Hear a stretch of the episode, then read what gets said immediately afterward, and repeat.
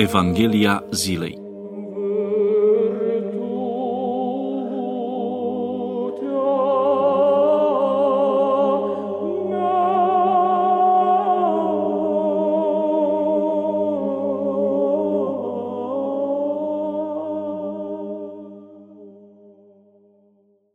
Citire din Sfânta Evanghelie de la Matei, capitolul 8, versetele 14 până la 23. În vremea aceea, venind în casa lui Petru, Iisus a văzut pe soacra acestuia zăcând și aprinsă de friguri și s-a atins de mâna ei, iar frigurile au lăsat-o îndată și s-a sculat și îi slujea lui. Făcându-se seara, au adus la el mulți îndrăciți și a scos afară duhurile numai cu cuvântul, și pe toți bolnavii a tămăduit ca să se împlinească ceea ce s-a spus prin prorocul Isaia care zice Acesta neputințele noastre a luat și bolile noastre le-a purtat. Văzând popor mult în prejurul său, Iisus a poruncit ucenicilor să treacă de cealaltă parte a mării. Atunci a venit la el un cărturar și a zis, Învățătorule, voiesc să te urmez oriunde vei merge. Dar Iisus i-a răspuns, vulpile au vizuin și păsările cerului cuiburi, Fiul omului însă nu are unde să-și plece capul. Un altul dintre ucenicii săi i-a zis, Doamne, dă-mi voie să mă duc întâi să îngrope tatăl meu. Iisus însă i-a zis, vino după mine și lasă morții să-și îngroape pe morții lor. Și intrând el în corabie, ucenicii lui au mers după dânsul. Meditație la Evanghelia zilei Biserica a socotit ca această pericopă biblică să fie cuprinsă în slujba Sfântului Maslu, care este una din cele șapte sfinte taine alături de botez, mirungere, împărtășanie, spovedanie, cununie și hirotonie. Taina Sfântului Maslu este, în alcătuirea ei, un ansamblu de rugăciuni și de lecturi biblice, ansamblu care cuprinde șapte rugăciuni, șapte citiri din apostol, șapte citiri din Sfânta Evanghelie și șapte ungeri cu un de lemn sfințit asupra celor bolnavi. Pericopa biblică despre vindecarea soacrei lui Petru și a celorlalți bolnavi este a patra Evanghelie care se citește la slujba Sfântului Maslu. Se pune aici accentul pe tămăduirea tuturor celor bolnavi. Domnul Hristos, pe toți cei bolnavi care i-au fost aduși, i-a vindecat, ca să se împlinească ceea ce s-a spus despre el prin Isaia prorocul. Acesta neputințele noastre a luat și bolile noastre le-a purtat. Domnul Hristos este doctorul sufletelor și al trupurilor, cel care vindecă suferințele cele îndelungate, care tămăduiește toată boala și toată neputința în popor, cum citim în a șaptea rugăciune din cadrul slujbei Sfântului Maslu. Domnul Hristos nu voiește moartea păcătosului, ci ca acesta să se întoarcă și să fie viu. El voiește ca toți oamenii să se mântuiască și la cunoștința adevărului să vină. Iată deci care a fost rațiunea acestor vindecări săvârșite de Domnul Hristos. Pentru că Dumnezeu nu voiește moartea păcătosului prin boală, El îl întoarce, adică îi vindecă trupul. De ce? pentru ca sufletul lui să devină viu. Citim în Evanghelia după Ioan, în capitolul 5, că atunci când Domnul Hristos a intrat în Ierusalim prin locul numit Poarta Oilor, unde era o scăldătoare cu cinci pridvoare, care pe evreiește se numea Vitezda, a întâlnit acolo un om bolnav de 38 de ani.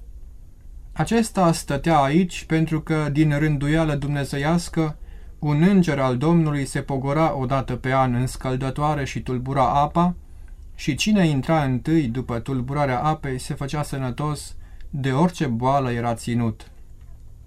Dar mulți așteptau această tulburare a apei.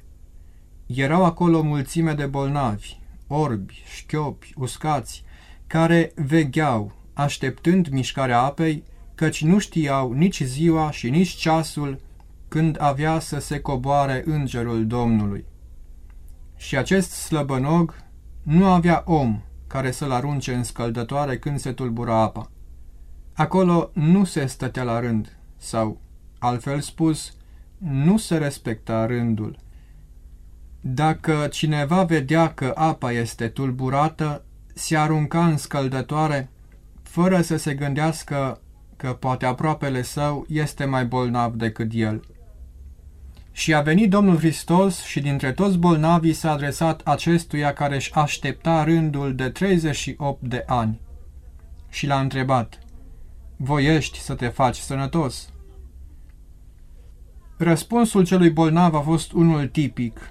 Doamne, nu am om care să mă arunce în scăldătoare atunci când se tulbură apa, că până vin eu, altul se coboară înaintea mea. Așa răspundem și noi atunci când, în ordinea vieții cotidiene, altul ne-o ia înainte, altul care nu este mai îndreptățit, dar care are om, care este sprijinit de cineva. Această sintagmă, nu am om, a rămas în vorbirea curentă. Toți folosesc această zicere, dar uită în ce context a fost folosită. Spunem și noi în ecazuri, în boală și în suferință, nu am om, dar uităm că avem Dumnezeu. Dacă nu ai om, ai Dumnezeu. Așa a răspuns indirect și Domnul Hristos slăbănogului de la Vitezda. Și mai trebuie să trăim un adevăr. Spune Domnul Hristos, căutați mai întâi în împărăția lui Dumnezeu și dreptatea lui și toate celelalte se vor adăuga vouă. Așadar, dacă Dumnezeu este pe primul plan al vieții noastre, toate le avem și nu mai avem nevoie de om care să ne arunce în scăldătoare. Dacă însă nu-L avem pe Dumnezeu, atunci avem nevoie de doctori, căci de multe ori bolile sunt urmarea păcatelor nespovedite sau, altfel spus, avem nevoie de tot felul de oameni pe care de multe ori îi rugăm să ne ajute, căci foarte puțini o fac din proprie inițiativă. Dar bolile trebuie privite și ca încercări din partea lui Dumnezeu. Așa a fost încercat dreptul Iov. Așa putem fi încercați și noi. Important este ca în această încercare să nu deznădăjduim. De fapt, în nicio încercare nu trebuie să desnădăjduim. Dacă desnădăjduim, nu ne mai vede Dumnezeu. Dacă însă căutăm mai întâi dreptatea lui Dumnezeu, Domnul Hristos ne va vedea, cum a văzut-o odinioară pe soacra lui Petru.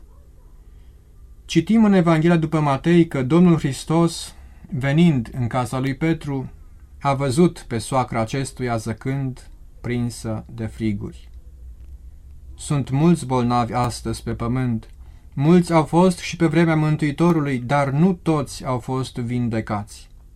Aceasta trebuie să o știm. Domnul Hristos ne vede, știe că suntem bolnavi, știe că suntem părăsiți, știe că nu avem oameni care să ne poarte de grijă, dar să nu deznădăjduim, să nu descurajăm. Așa ne îndeamnă și Sfântul Ioan de Kronstadt și citez din cartea sa numită Viața mea în Hristos, îndemnul pe care îl face unui bolnav. Zice Sfântul Ioan de Kronstadt, du-ți boala cu curaj, nu numai să nu te descurajezi, ci dacă poți, bucură-te. Poate nu ne putem bucura în suferință, dar să nu uităm că viața în Hristos aduce bucurie. Antoine de Saint-Exupéry, în Citadela, spune un adevăr la care trebuie să luăm aminte. Spune el, toată viața este naștere și te obișnuiești cu tine așa cum ești. Desigur, te lamentezi în ziua în care îți pierzi ochiul, căci orice transformare este dureroasă.